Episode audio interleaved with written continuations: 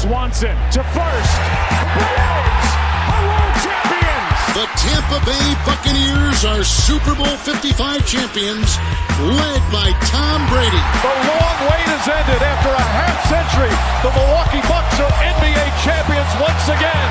And lightning has struck twice, and the Tampa Bay Lightning are back-to-back Stanley Cup champions. Hello and welcome to December and episode 84 of For Future Considerations, your favorite podcast, ringing in the holiday season. John's got his little elf costume on. Manny's dressed up as Mrs. Claus. We're we're right right where we should be, boys, as we get ready for the Randy Moss episode of For Future Considerations, number 84. I look better than Mrs. Claus though in this outfit. I know it's it's a little more Mariah Carey, I guess. Hey, I heard you singing "All You Want for Christmas." So, hey, John, running in any Santa Claus parades recently, or what? the traffic for one, but I'm not bitter. What? Tell the story. What's the story? so I um I do the video board at the Owen Sound Attack games, and they decided to conduct the Santa Claus parade as a nighttime parade for the first time this year. But they, I think they had it about an hour too late, so you had everybody trying to leave downtown and all of the hockey game uh, fans going into downtown at the exact same time, and made a complete and utter gridlock through the entire downtown of Owen Sound. And if anyone's ever been there, traffic through downtown is not the best to begin with. And it was just, my. Oh my god, it was. I wanted to just leave my car and get out and walk. At 4:30 in the morning, that's one of the worst downtowns I've ever been in for traffic. Oh, I remember those walks. I had to Oh walk. man. I had to walk. So, how long did it take Yeah. you to get to the game? Um, I left home 40 minutes early, and I was still 10 minutes late for the game. well, well, not for puck drop, but I, I have to be in the chair an hour before game time, and I was still, yeah, I was uh, there 10 minutes late for when I was supposed to be there. But You got to Should have hopped on a float like our buddy Fred Wallace. taking you right to the front doors. oh, and did, Santa. that's right. And did you hear uh, Ron MacLean name dropped uh, Fred Wallace on hometown hockey on Sunday night or Monday night? Yes. Yeah. He really If is. you a, knew Fred Wallace, you would name drop him too. it's true. I do it all the time. Yeah. You might not get anything for it, but you can name drop it. he, ain't, he ain't gonna have lunch on you with you on your last day. I'll tell you that much. But Okay, Matt, you have he'll to tell still that reply story. most of the time. You, you have to tell that story. It's classic. Yeah. So my last day in Owen Sound, uh, you know, everybody's excited. Been there for three and a half years or so. Uh, a great time. Obviously, made lifelong friends, and, and had always looked up to Fred and learned a lot from him uh, from the broadcasting and, and how to treat people. if you, whether you took some positive or negatives from that, but um, yeah, the last day I was like, hey, Fred. Uh, he was do- covering the news. I was in in the morning. Uh, I think helping out with the, his sports or, or vice versa. And I said, hey, it's it's my last day. Do you want to uh, do you want to go out for lunch? And uh, without skipping a beat, without moving his eyes or stopping what he was working, it was just a clean nope. and that was it. so I And turned around said- and went. I went and sat back down in my chair. And I'm never talking to this guy again. I saw him two weeks ago. Have a good life. Well, let me tell you, it was Christmas around my house on the weekend. Not only did we have a nine year old's birthday party, but the Michigan Wolverines won. And the Hamilton Tiger Cats won, I know. beating somebody's Montreal Alouettes. How are you feeling about that, Matt? You know what, Manny? I'm disgusted, and I'm glad that you brought this up. I put in so much effort, so much time to learn two of these guys' names. I checked the score app. I even added it on to my my favorites uh, section on the on the score app. When you go under the leagues, you can pick all all the leagues. I managed my favorites and added the CFL. And I've seen flag football teams playing against eight year olds put up more points than what the Montreal Alouettes did. It was it was embarrassing. Uh, you hit your you hit you know what? Sometimes you just want to you hit your your wagon to a horse. And you're just hoping for a dream, and wouldn't this have been a great story if they had really made a run? And then you realize that your horse has three damn legs, and should have been thrown into the glue factory at the beginning of the season. What a fraud! What a fraud franchise that is. I will never ever pay attention to the CFL again. Till What are you next time we talking about? this. Come jump on the Bombers bandwagon. I told you.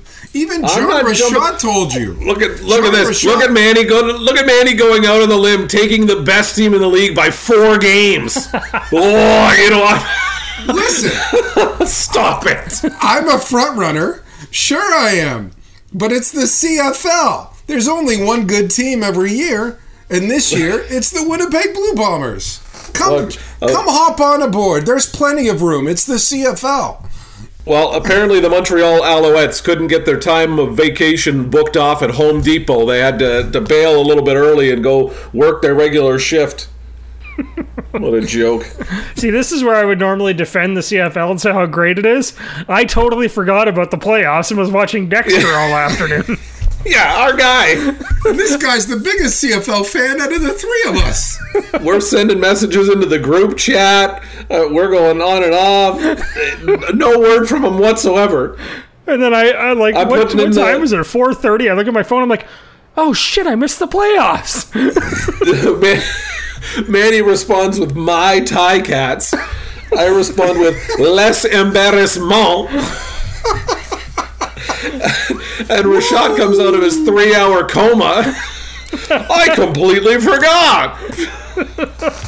The biggest CFL fan on this podcast. I know. I I can't you. believe it. I feel like such a bad Canadian. I feel like I have to give in my Oh. citizenship now or something. His his team was out of it from the beginning, though. He's a BC Lions fan. Yeah, that's true. It was not a good year for the BC Lions. So there's plenty of room for both you guys to hang out with my Blue Bombers.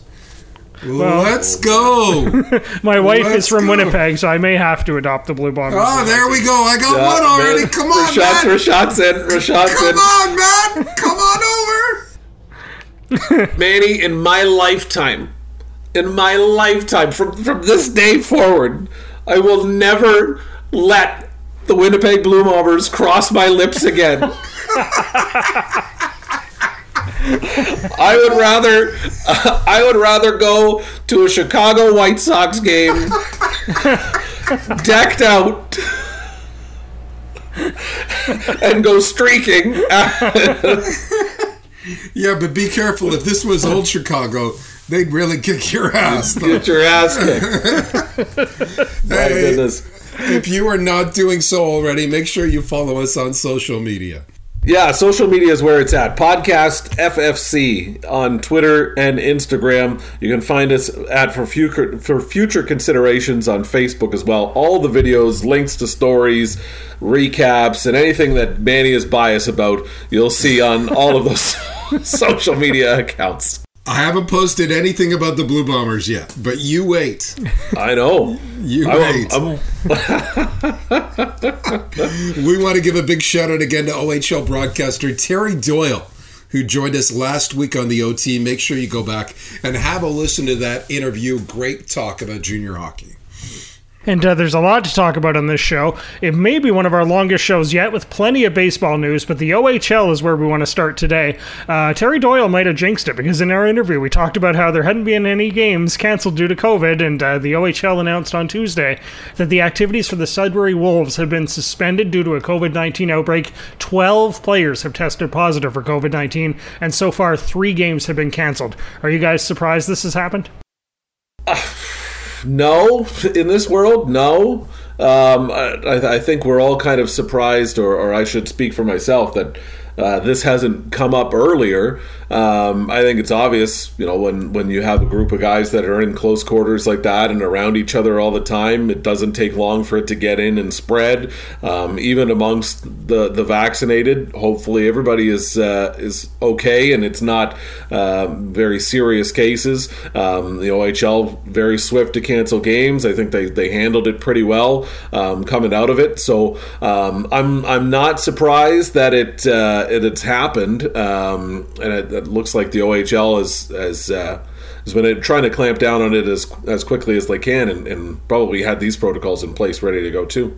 Yeah, I have to say I've been surprised actually that there haven't been more outbreaks in more leagues with so many people in such close proximity all the time and then maybe one guy goes out for dinner with a family or something like that. I'm amazed that it hasn't creeped into more teams across all of the leagues quite frankly. Yeah, if if there's anything that I'm surprised about, it, I'm surprised that it's 12. Yeah, right? that's like, a big number. That's a that's a huge number. Like maybe it's a handful, but this is two handfuls. This is more than half the hockey team that's been infected, and they couldn't stop it from spreading very quickly because you basically went from zero to 12 very, very quickly. And I, I think that's surprised. I also think this is a huge wake up call for all the OHL teams to make sure they have their house in order. You know, they've played almost two months of hockey now, and you know, after two months, maybe things you let slide a little bit, or maybe the procedures are a little bit loosey goosey. This is a huge wake up call. And if I, I wouldn't be surprised if the OHL goes, listen, if we have to cancel more games, you're going to have to forfeit those games, and we're not going to be able to remake make those up and reschedule them down the road. Yeah, the schedule is only going to get tighter, right? Uh, we're only going to we're going to run out of time sooner than later. So, uh, you know, with the scheduling and, and arenas and when they pull ice and, and all that stuff, thinking of the back end when it comes to the, the playoffs. So, yeah, I, I don't know what's going to uh, what's going to happen if that's if the OHL is going to get that uh, uh, severe with it. But you're right, uh, zero to twelve is is a big jump. And now to the pros. The big story on the weekend came from Montreal. My job is to make tough decisions, like yesterday. And um, do I go to bed at night feeling good about making tough decisions? No, I don't. But I make them. And um, we're having a fresh start, and I'm looking forward to it. Canadiens owner Geoff Molson fired GM Marc Bergevin, as well as assistant GM Trevor Timmins and vice president Paul Wilson. Why do you think the move was made now, and what will be Bergevin's legacy, do you think? Well, being the Montreal Canadiens fan that I am, you know, I'm I'm not surprised by this. Uh, I think the move was made now just because that team is a whole lot of dysfunction, and I think the owner decided that if we're going to be making some moves to clear some cap space with some veteran hockey players, I don't want a lame duck GM doing it. I want somebody who's going to be with the club for future years to make that decision. Um, as far as Bergevin's legacy goes, I think if you look at the moves that he make as a singular, he made some pretty good deals. Like Shea Weber for PK Subban. I think the Habs win that deal. I think he got his captain and a guy who changed the culture in the dressing room. He had to trade Max Pacioretty and he got Suzuki Tatar and a second round pick. Um, he traded for Danault and a second rounder for Dale Weise and Tomas Fleischmann. Like that was a huge, huge trade for Montreal. Got Petry from Edmonton. Turned Galchenyuk into Domi and Domi into Josh Anderson. Um, you know, those are huge moves. And he won a lot more of those moves than he lost. Um, but I don't think he could put together a team as a whole. You know, it, you know, it's not a sum of individuals. You have to build a team as a whole. And I don't think he was able to do that as from an architect's point of view. Um, and if you looked at him physically over the last two years, he looked burned out. Like he really looked burnt out. Um, uh, so, you know, I, I I think he's a good hockey guy who made some really good moves on an individual effort. He just couldn't put a team together. He did take a team to a Stanley Cup final, to an Eastern Conference final, so you have to give him credit for that. Um, but I think it was time. Time to move on.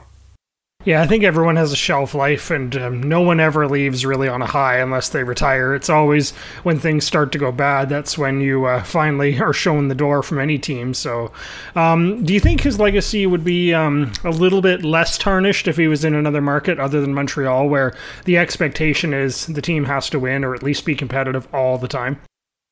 Oh yeah, I, I, I think I think he's going to find a job in the very near future, and it's going to be in a uh, not such a hot market. Like he could be in a in Anaheim, for example, uh because uh, they'll be looking for a GM very soon and not have to deal with the pressures of Montreal. You know, maybe your Vancouver Canucks will get uh, Marc Bergevin, or maybe even Scott Mellanby, who resigned on the weekend as well. He would be a good pickup. I still can't believe Vancouver hasn't pulled the plug yet on Jim Benning. Ugh, I mean either. I'm just so sick of watching that team now. Ugh. Yeah, with, for me with Bergevin, and, and I was going to point out the same things. I think he, he won a lot of, of trades for sure. Um, you know, obviously the most uh, recent or one of the most recent is the Cup run, um, which was great at the time. Seems like it was a flash in the pan. Um, I think one thing that shouldn't be overlooked is that uh, you know he's the general manager, whether that call came, comes from him or not. That's the team that drafted Logan Mailloux uh, and I think that's disgusting. I think that he let that pass. For me, and I was the kind of the same way that, that you're thinking, Mandy. I didn't, there was never really a plan with the teams that he was putting together. He'd make deals, he'd win those deals, but Montreal was never really in the conversation during his duration of, of being in the Stanley Cup debate. They were always just kind of on the outside looking in, or they were always kind of middle of the road in the league, or you know they'd go win the division and finish sixth in the division the next year. There was there was no real consistency with what he was doing, and, and I think you're right in saying that he won a lot of individual deals, but I don't think he knew what putting a whole team together would be uh, until what we saw last year, which may have just been the riding of Carey Price. Yeah, I think if you look at last year, a lot of people misjudged this Montreal team thinking they were close. You know, I think the players played for Shea Weber and Carey Price, not necessarily Marc Bergevin or the coaching staff, or they didn't win because of the coaching staff. I thought they performed because they knew this may be the last chance for Shea Weber, who was playing with four different injuries, and Carey Price to boot. I'm glad you brought up Logan Mailloux because, as John mentioned, they had not only fired Bergevin, they fired Trevor Timmins, who was the guy who went to bat for Mailloux and told Bergevin that this is the guy to pick, and Bergevin had the last say on it. But they also fired the vice president of communications after that whole fiasco. If you remember the statement that they released after drafting Logan Mailloux and how much of a cluster that was. Like I, I think you don't announce that you're firing the GM, the assistant GM, and the VP of communications if Logan Mailloux is not a factor in that decision. Can you believe what we just saw? This is incredible. You know, guys, I got to be honest. I have goosebumps. Unbelievable. My God. And now it's time for our play of the week, picked by you, our listeners and social media followers. We had some good options, and for the first time in the history of this poll, we have a Oh, tie. boy. A History. tie. Really? Unreal. Out of the What the hell are we hundreds of supposed to do now? out of the hundreds of thousands of votes we get. Can you believe that? Unbelievable. So I made the executive decision and picked the play that makes for the perfect transition from Montreal Canadiens talk. Good job on the faceoff of Crosby, and what an absolute outstanding, remarkable save by Jake Allen, who robs the Penguins right there on the doorstep. Jake Allen makes an unbelievable save to rob the Pittsburgh Penguins of a sure goal, and that's our play of the week. That's what you call a segue, folks. who was it? Uh, who was it tied with? Jeremy Swayman's save and Lamar Jackson's highlight reel scramble throw for touchdown. They all tied. They all tied. It was a three way tie. And I think the other, if I remember correctly, the other save by Martin Jones of the Flyers Yep. never got one vote. Really? So it was it was the other three. That was a good save, though. All three was a goalie save. saves were great. Mm-hmm. They were fantastic. I love a good save. I, I think I almost like a, a good save better than a good goal. What do you guys think? Thatcher Demko on a Monday night against the Montreal oh, Canadiens. Oh, there it Yeah. is. Write in vote. I thought when you were saying you were making an executive decision, you were picking none of them. and just going with Thatcher Demko. That's right. I went old school with a two pad stack. Well, Demko, Demko, uh, I have a feeling might be up for next week's play of the week since it happened Monday night. Oh, true. Yeah. Our play of the week is brought to you by London Awnings, quality that shows. And when you're following for the play of the week, because I know you are and you can't wait, well, you know how it works now. Check the Twitter and Instagram accounts every Monday. We'll post the poll question, vote for it, uh, vote for your favorite, and retweet it too. Let, let's see what some of your idiot friends think. Uh, let's uh, which which play is is going to be the play of the week too. So you can find that again Twitter and Instagram on Monday. We'll release the results on the Wednesday show. Yeah. Not everybody gets to have a podcast with their idiot friends. We want to see what you guys do on social media. Yeah. what are your idiot friends talking about? Let us know for future considerations at gmail.com. And now on to baseball. There's so much baseball to talk about. Let's start with your Detroit Tigers, who signed uh, shortstop Javier Baez to a six-year, $140 million deal. You guys are both fans of the Tigers, so what do you think of this signing? It's a no for me, dog. Um, he strikes out too much. He doesn't get on base. Um, he's arrogant and not the competitive arrogant like Carlos Correa. Um, the booing the Mets fans when he was there for 45 minutes is still, you know, obviously pretty clear. And, and I don't know if that's a limelight thing or, or what it is. But um, for me, the only way that this this ends up being uh, salvageable is that there's something else coming. Um, because the the Tigers through rumors and sources and such uh, made it clear that they were not planning on spending $300 million on a singular player um, when they had a lot of spots to fill. They've spent 140 million, which my math means they got a whole lot more money to go get better guys. Because if you want to compete in this division, Javi Baez is not making you that much better. I'm sorry. What's he worth? Like two wins, maybe? If that? He's a sparkling defenseman, is is all we're reading about. He's, he gets great, great defenseman. He also gets on base at a 307 clip, which would get him just about out of the minor leagues. Listen, I'm I'm with Matt on this. We normally don't agree on shit, but the uh, uh, I think he was the worst of the shortstops available in the free agent Agreed. market. Not only does he strike out a lot, he led the league in strikeouts with 184 last year. Um, yeah, he- he had 31 home runs, but in Comerica, it's not that easy to hit home runs. So you need to spray the ball around. They actually need somebody who can hit regularly, and I don't know if he can do it. Um, yes, he's got great defense. Yeah, and maybe he'll save some runs that way at short. But unless he develops some sort of plate discipline, I don't see how this is a good signing at all. Um, I think he's reached his ceiling. Like he was an all star in 2018 and 2019. Since then, he's been going downhill. Like Matt said, what else are they going to be spending on? I hope they're spending on an outfielder, preferably a center fielder. I hope they're spending on another arm, um, bullpen, and or starter. Like uh, unless they've got something else up their sleeve, their two signings so far by Detroit this year, Erod and now Baez, do nothing for me, guys. How about my Toronto Blue Jays? Losing Marcus Semien to the Rangers and Robbie Ray to the Mariners, but signing Kevin Gausman to a five year, $110 million deal. What do you guys think of that move? I actually like it a lot for the for the Blue Jays. Um, you know, I look at that starting rotation now, and in no particular order, you got Ryu, you got Berrios, you got Gausman, you got Manoah, and then you got Stripling and Pearson battling for the five spot. I think that's a pretty good rotation. They signed uh, Garcia to their bullpen. I think that's a pretty good signing. Uh, I think they should go out and trade for Matt Chapman to play third base for them since Oakland is selling everybody. I think they need to make that other splash.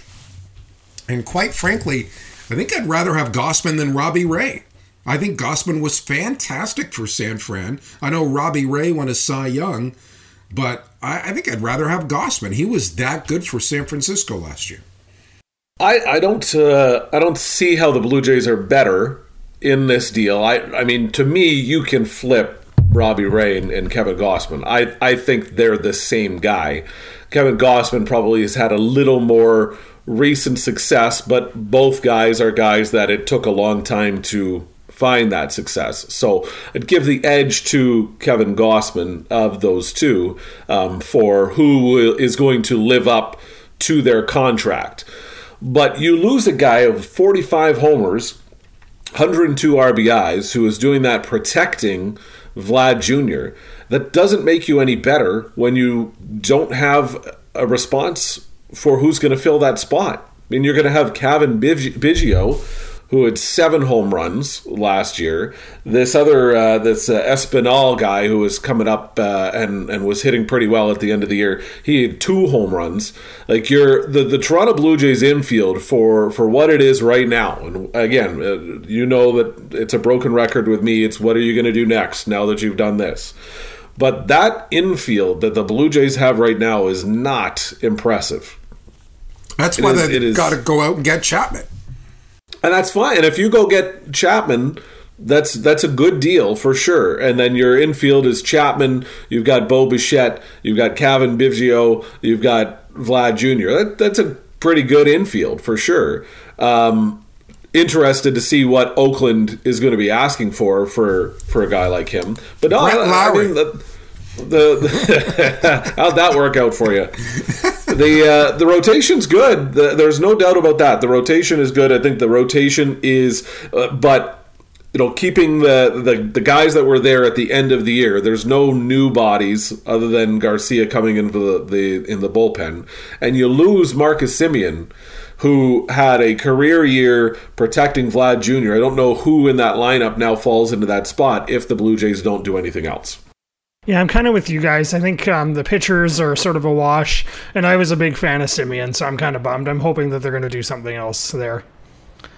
But they couldn't afford both of them. like, if you say Ga- Gausman and Ray are the same guy, they couldn't bring in Semien, who signed a seven year, $175 million deal. Like, you can get Matt Chapman cheaper than that. Yeah, I was looking at the numbers, and um, you look at the pay raises all these guys are getting. You're never going to be able to keep everybody. Yeah, so I, I, just don't see how you're any better now when when those are the guys that are gone. The Texas Rangers not only signed Semien to a seven-year, $175 million deal, but they also signed Corey Seager to a 10-year, $325 million contract.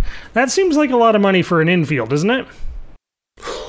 That's a lot of money for an infield.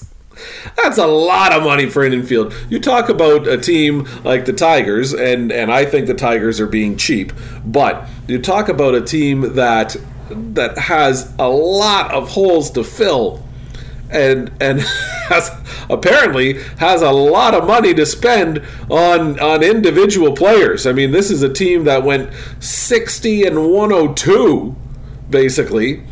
Terrible they go in and then and get Corey Seager. They get Marcus Semien. Would have loved to sat, uh, sit in that meeting and see what the sales pitch was, other than just the dollar signs. Yeah, come down to Texas and lose a hundred games.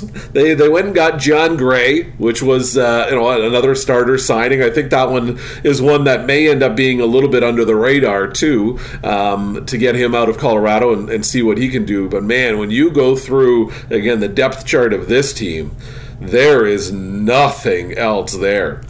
Yeah, Jon Gray might be their number one starter uh, after they signing him because their starting pitching staff's not not huge. They have Dunning, uh, the rookie, who's a pretty good player. They signed Kole Calhoun as well to play in mm-hmm. their outfield. That's a five hundred million dollar middle infield.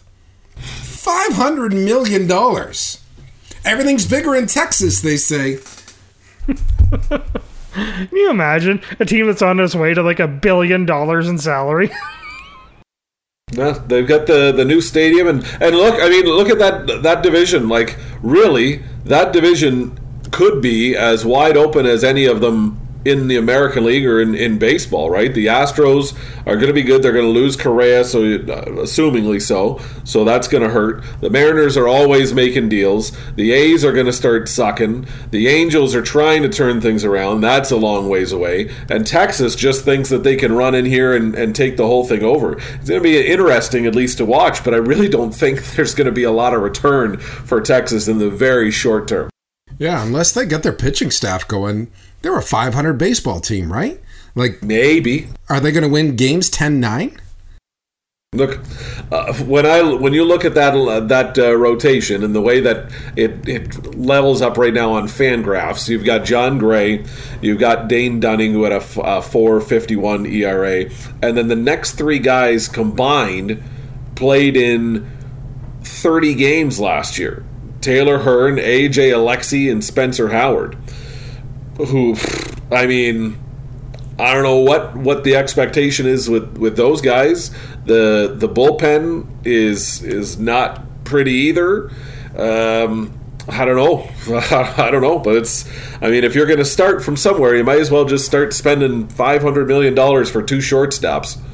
And what about the moves by the New York Mets? They had Marte, Escobar, and Canha, and then Mad Max Scherzer to a three-year, one hundred and thirty million dollar contract. What do you think of their moves? $43.3 million a year for Max Scherzer. And oh, by the way, Washington is still paying him 15 million a year in dead money till 2028. So this guy's going to be making $58 million a year next year. Max Scherzer. Listen, Max Scherzer is still elite. I think everybody's been looking for him to fall down to slow down for Father Time to catch up to him, but he's still an ace. He was third in Cy Young voting last year. Batters hit 193 off him, and he can opt out after the second year. And you know, I, I look at what you talked about, Matt, is how are you going to build upon this? You always talk about what else are you going to add? The New York Mets, you talked about the Texas Rangers spending big. The New York Mets are spending big. Listen, I, I give Cohen, the owner, props. I like Mad Max Scherzer. Uh, I like what the Mets are doing. I don't know if it'll turn into championships, but I like what he's doing. I don't want to get uh, too off into the weeds by asking this question, but isn't this ridiculous? We're on the verge of probably a labor stoppage, and these guys are spending this kind of money. They're doing it now because they don't know what it's going to look like afterwards, right? it's all going to get grandfathered in. I mean, it's it's again, it's a ton of it's a ton of money. And Steve Cohen said that they were going to spend money, and uh, you know, obviously had some issues on uh, with his Twitter um, with uh, with some players that decide not to to stay or not to sign, and Steven Matzus. But uh, you know, Billy Eppler. Look at Billy Eppler, the general manager for the Los Angeles Angels for uh, any number of years, cannot put anything together. Gets fired from there gets hired by the Mets, and Steve Cohen just, I don't know, just go get guys. All right, get this guy, sign this guy, get this guy. We don't even have a manager in New York yet. They've got the, the they've spent five hundred million dollars in their offseason as well, without even a manager for this team yet. So I mean, good on them. I mean. it's it ain't it ain't my money. So I mean, I, I'm I'm glad to see somebody spending it. Uh, if the Tigers had gone out and did this, I would be a little confused, especially uh, in the uh, in the situation that the Tigers are in. The Mets might be a little bit better, but um, in the like in the National League East, are they now the favorites right out of the gate over uh, uh, Atlanta? I have a hard time with that. So I don't know. I got to give Jeff Passan credit for this because he posted this on Twitter. Estimated current opening day payrolls Baltimore, $37 million. The Pirates, 40.2 million. Max Scherzer, 43.3 million.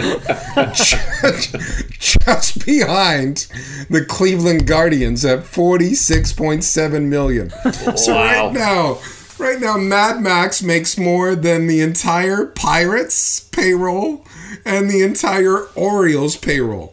Amazing. And not not only that, for on a good year, 32 games. Out of 162. Out of Yes, 162. That's amazing. We also got a baseball question from Joel in Sandusky, Ohio. He wanted to know if we think there will Cedar be. A- Point. He is. He is, yeah. nice. Joel, Cedar Point, Ohio. Uh, he wants to know if we think there will be a labor stoppage in baseball, and he wanted to ask about one of the ideas that's been floated out there: the idea of a 14-team playoff, seven from each league, and then the teams with the best records would get a bye, and then the division winners pick their wild card opponents. What do you guys think of that? I know purists will go nuts at the thought of it, but what do you guys think? Well, I will. Uh, I will answer the first question calmly.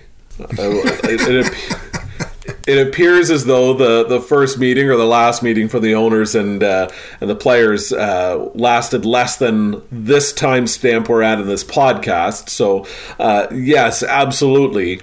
Uh, there is going to be some sort of, of labor stoppage in Major League Baseball now that I've been able to express that as the most calm, relaxed person I possibly can be, this is the dumbest effing thing I've ever heard.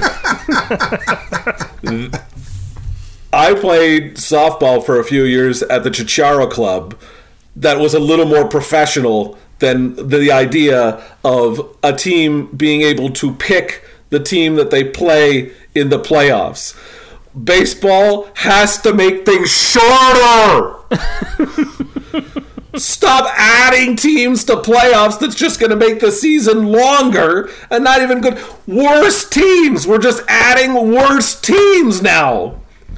The Philadelphia Phillies were two games over 500. They'd have been a playoff team this year at 82 and 80. The San Diego Padres, who we said just cut a hole in the bottom of their boat and sank, are the first team out. They're not good teams at the bottom of this list. And the idea that you're going to have the top team in the league get a bye and the number two team in the league get to pick their opponent is is a little bit a little bit more sophisticated than when we all used to throw our hockey sticks in a pile and one guy came out and just pushed them all to one side or the other. This is beyond embarrassing and I will this is one of the last straws for baseball if they put this on for me. I don't think they're going to do it. It's just too ridiculous, right? Like they they can't seriously be considering this. I like it. Ah. You do not. Here we go. Here we go. Like baseball is so old school. They need to try something new. They need to try something new. It doesn't have to extend the season. You can play the baseball playoffs can be shorter. It can be a one game playoff to determine those wild cards teams and then you move on to the next round. You should be rewarded for finishing among the best in the regular season.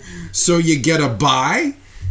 I like it. And then you create some drama. You create some animosity between the teams. If the Yankees happen to pick, oh, I don't know, the White Sox, and then the White Sox kick their butt in the wild card. I like it. Do you think? Do you think the Chicago White Sox in your scenario and play the Yankees just from you know normal? This is how we did in the season, and now we're playing the Yankees. They want to beat the Yankees because they want to win a World Series.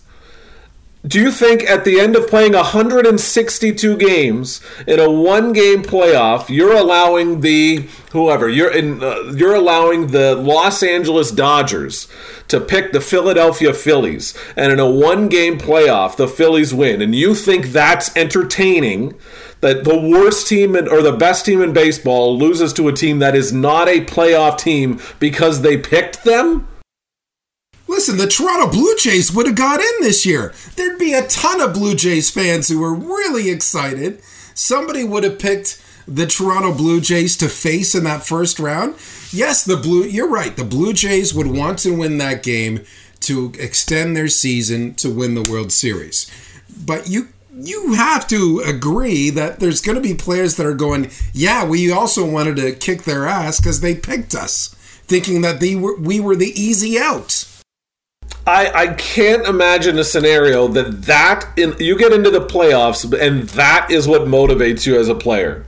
You get in, you're one of one of six teams or one of four teams or whatever baseball teams make the playoffs. They get in, and somebody's sitting there, man. You know what would really fire me up is if the Yankees said they wanted to play us. Shut up! Yes, it is. Get out of here. That's exactly is, what some players will think. You know That's what this exactly is? Exactly what some players will think. You know what this is? This is some rich dumbasses that are trying to find more money so that they can give these guys $400 million contracts when we're still playing baseball in November and it still takes us four hours to play a 3 2 9 inning game. Great question, Joel. I love it. wow. It was a good question. I'm not mad at the question. it's a great question. For those of you listening, you can't see the video right now, but Matt is genuinely pissed. I am. It's the dumbest thing. This is It's the dumbest great. thing. I agree with you. The baseball games are too long, but they have to try something new. Are you And now it's time for rapid fire, where once again we try to get Manny and Matt to answer our questions in rapid succession. Rob from Barry messaged us and asked a question about the Olympic hockey jerseys that were unveiled last week. Which ones do you guys like best, Canada or the US? Well, they each unveiled three different ones. Like Canada has a mm-hmm. white, red, and a black. I, I'm not a huge fan of the black, but I do like the Canadian jerseys over the American jerseys, which are boring to me. I don't like the black ones as much. Uh, or sorry, I like the the black ones. I don't like the red ones. The red ones with the black maple leaf. Uh, those ones are missing something for me. I really like the white ones. I think of all of the of the six jerseys that were there, I think the white Canadian ones are the best ones. Um, I don't really like the light blue US one because they still have the dark blue line across the middle. But yeah, you're, you're right. It's it's it's missing something. Like uh both of them, uh, I know I've always been fairly simple. The jerseys, like uh, I don't know, they they need to have like a sponsor logo on there. Really spice it up a little bit. That that's what would really do it for me. I'll I'll take Canada though. I, I do agree Best- with you. I don't like the black maple leaf either on it. Um, Yeah. But, but it's got the black map maple leaf on the black jersey. I'm not a huge fan of that. Yeah, the white yeah. ones look excellent. Yeah, John, they're cool. Yeah, I agree. I like the white ones too. I find the US ones are very, very traditional and boring, but yeah, I only like the white Canadian jersey. I find a black maple leaf to me just seems wrong. Like it seems blasphemous or something. I don't know. Like our, our country's symbol and then having it be black instead of red just yeah, it feels wrong to me. blasphemy. You know what's blasphemous? You let a team that sells at the trade deadline into the playoffs to go up against the best team in baseball, which I want to see the best teams win. The Blue Jays would be in it. The But Mariners would be in it. Yeah, so what does that mean? That means the Mariners owner makes more money because he gets a gate day, and the Blue Jays owner gets more money because he gets a gate day. Oh, guys, you got 162 games to It's get into the idea. playoffs. We don't need to start including more. Well, I mean, you, you weren't good for 162 games, but you weren't as bad as seven other teams in our league, so you're in the playoffs now. It's a great idea. Look at the fan bases would be excited. We got a shot. So you're saying there's a chance. Great line. And even still, at this point, looking at the standings that we're on this year, if you, you want to create drama in your playoff push, both teams that would be the, the seventh team that get in were four games better than the next team. So there's no drama there. If you get in at sixth, you're not losing that spot. There's there's no excitement in the playoff push. We've got to wait for one game playoffs with minor league teams playing the Dodgers. I really like the white Canadian jerseys. the Montreal Alouettes should be ashamed of themselves. They should be looking at themselves in the mirror right now and saying, "Le, le, le, le, le, le sucked. We sucked. we are awful."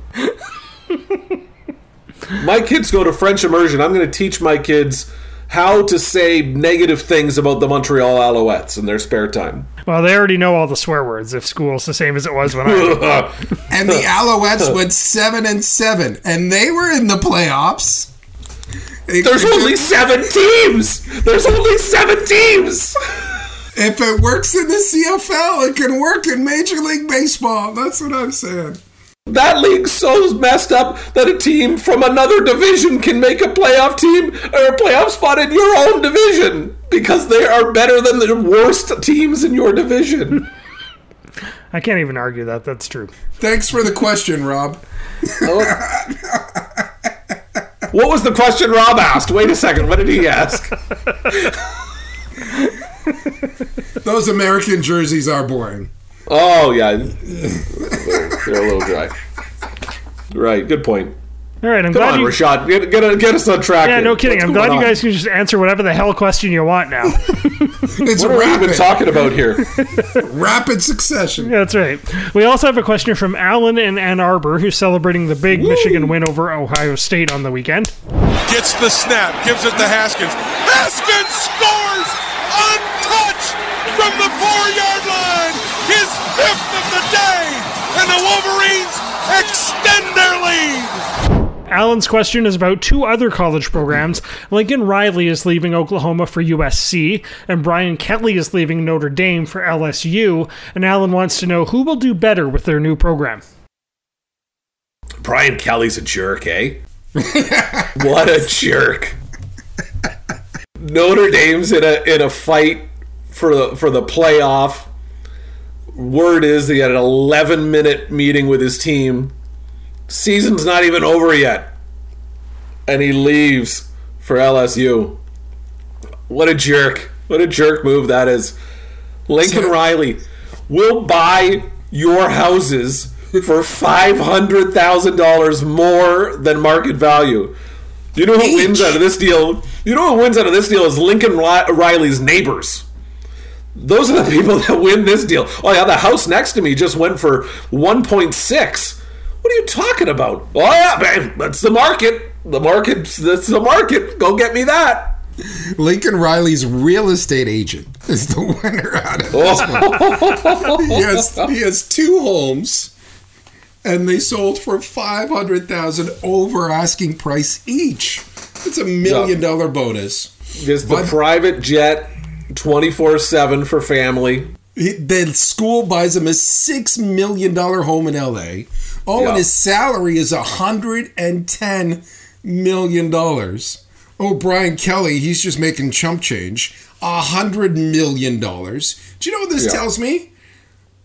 This tells me that this this just ruins the argument that college sports in the U.S., the NCAA, is not pro sports. Like this is a pro contract. These are this is huge money being thrown around. This Yeah. like Jon Gruden signed a 10-year, 100 million dollar contract to coach in the NFL. It's basically the same deal as Lincoln Riley and Bri- and Brian Kelly. Like this is just the perfect example of why players, athletes in the NCAA need to be paid. If this is the kind of money that is being thrown around for coaches, I Literally, the first thing I thought of when I saw that tweet about Lincoln Riley's lifestyle and, and how it happens.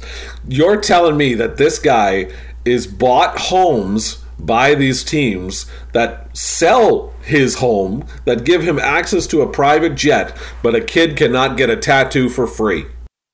Right, and he's That- eating he's eating craft dinner. Yeah, he's eating Every- ramen noodles. And and Lincoln Riley's got a six million dollar house that the team bought for him. I don't know how that doesn't create a little bit of of hostility right out of the gate for these guys. between their coaching staffs. Like you want to talk about real real rivalries and real generated hate for programs, not oh, I might play you because you're not as good and now they're really angry cuz we're going to play the Yankees. They wanted to play us. What about Notre Dame the next time if they ever get a scheduled game to play LSU? Oh, You want to see some kids that should literally set that stadium on fire and find Brian Kelly's car and put a banana up the tailpipe. That's how rivalries are built. Alan, I think Lincoln Riley will do the best out of the two in USC. He's already got players leaving Oklahoma to join him at USC.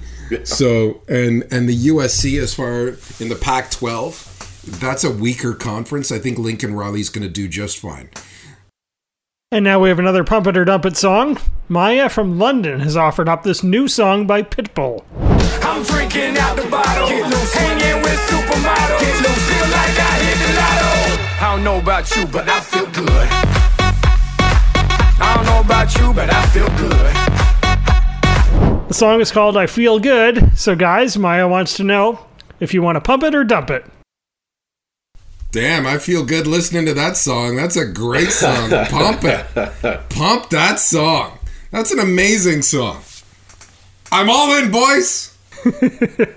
That that is that is Oh, this is going to kill me. Oh, God, here we go. That's that's the best song in Pump It or Dump It history. Oh! That's the best song we've done in Pump It or Dump It. What a banger. What a just a pure banger. We're going to be playing that around the pool every weekend next summer, boys. Oh my god. Imagine this pic- picture this. You're the you're the Seattle Mariners. You're in the locker room. You got that song bumping. You got you got whatever Seager they have t- talking guys up. Robbie Ray's in there. Man, man, then Tampa Bay Rays, they thought they thought they were gonna beat us, huh? Oh yeah, they think they're gonna play us? They they will think we're the weakest team? Now I'm fired up. Exactly. When you guys visit next summer, come to the pool. I'll be playing Winnipeg Blue Bomber Grey Cup highlights while this song is playing. a great song by Pitbull. He's a lyrical genius. Yes. Just live life, don't let it live you. Words to live by. Pun intended. And that does it for rapid fire. But uh, I have one more thing for you guys this week, and it has to do with Brady Tkachuk's statement that says he was bitten by Brendan Lemieux in the middle of a hockey fight. They haven't they're stopped. still going. And I don't know if he thinks he he bit him or He is. Yeah, He's he saying said he he bit bit me. Someone by the social media handle of John Cougar Colleen Camp paid Gilbert Gottfried to make a cameo of Tkachuk's statement. Kids don't even do that anymore. Babies do that. And I don't even know when he wa- was uh, thinking. He just a uh, complete brickhead. He's got nothing up there. Bad guy, bad player. What a joke he is to Tkachuk. Isn't that the best thing you've heard all week? That's fantastic. I don't That know what's. great. I don't know if it's his read or that he couldn't pronounce Tkachuk. It's, it's, it's one take. He's just sitting in his lazy boy. squinting at the screen as Oh, he yeah. reads it. In that voice of his, that's so. It So was infamous. phenomenal. He's about to become a rich man of people putting cameo requests in for him to read bedtime stories to press conference comments. Watch out! If you can buy stock in Gilbert Gottfried, it's it's time. This is going to be better than Rashad's Bitcoin. I'll tell you that. Yeah, you're not kidding. We should we should use Rashad's Bitcoin earnings to pay Gilbert Gottfried to record our intro to this podcast. Gi- give me six months. I'll see if I can come up with some. um, you know what was funny with Cameo? I kind of thought, what is the point of this? There is no good use for this. And then now, boy, have I been proven wrong. Uh, no kidding. it's a great platform. Fantastic. Amazing. Lemieux got five games for biting Tkachuk. That sounds about right to me. Yeah, what do I you guys agree. think? Yeah, I do too. That's that's all right. Yeah, I'm okay with that. Yeah, you got to stop that. That can't become a thing. now, now somebody should pay Gilbert Gottfried to read the NHL statement.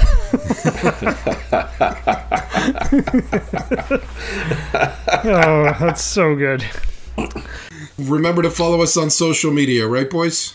That's right. Yeah, podcast FFC on uh, Twitter and Instagram for future considerations.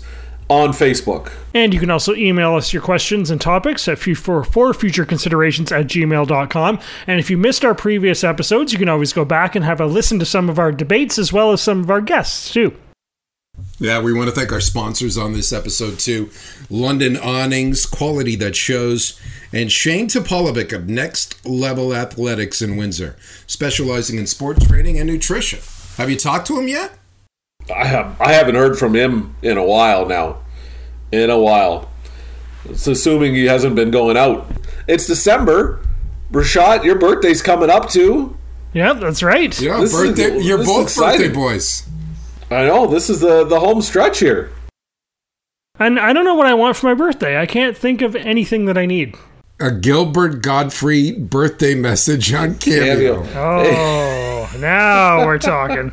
Hey, hey, I saw Mark Messier put out a book. Oh, God. if I was freezing to death, I could light it on fire to keep me warm. Well, Mark, if you're listening, we'd love to get you to sign it for him. maybe, maybe even come on the show a little bit. Hey, thanks for thanks for listening, guys. Thanks for joining joining us, coming along on this crazy ride. Let us know who's like which one of us just needs to, to relax a little bit here. Uh, on, on. I can't imagine what direction you're going to go, but we are planning on doing another episode on the OT on Friday. Stay tuned for that.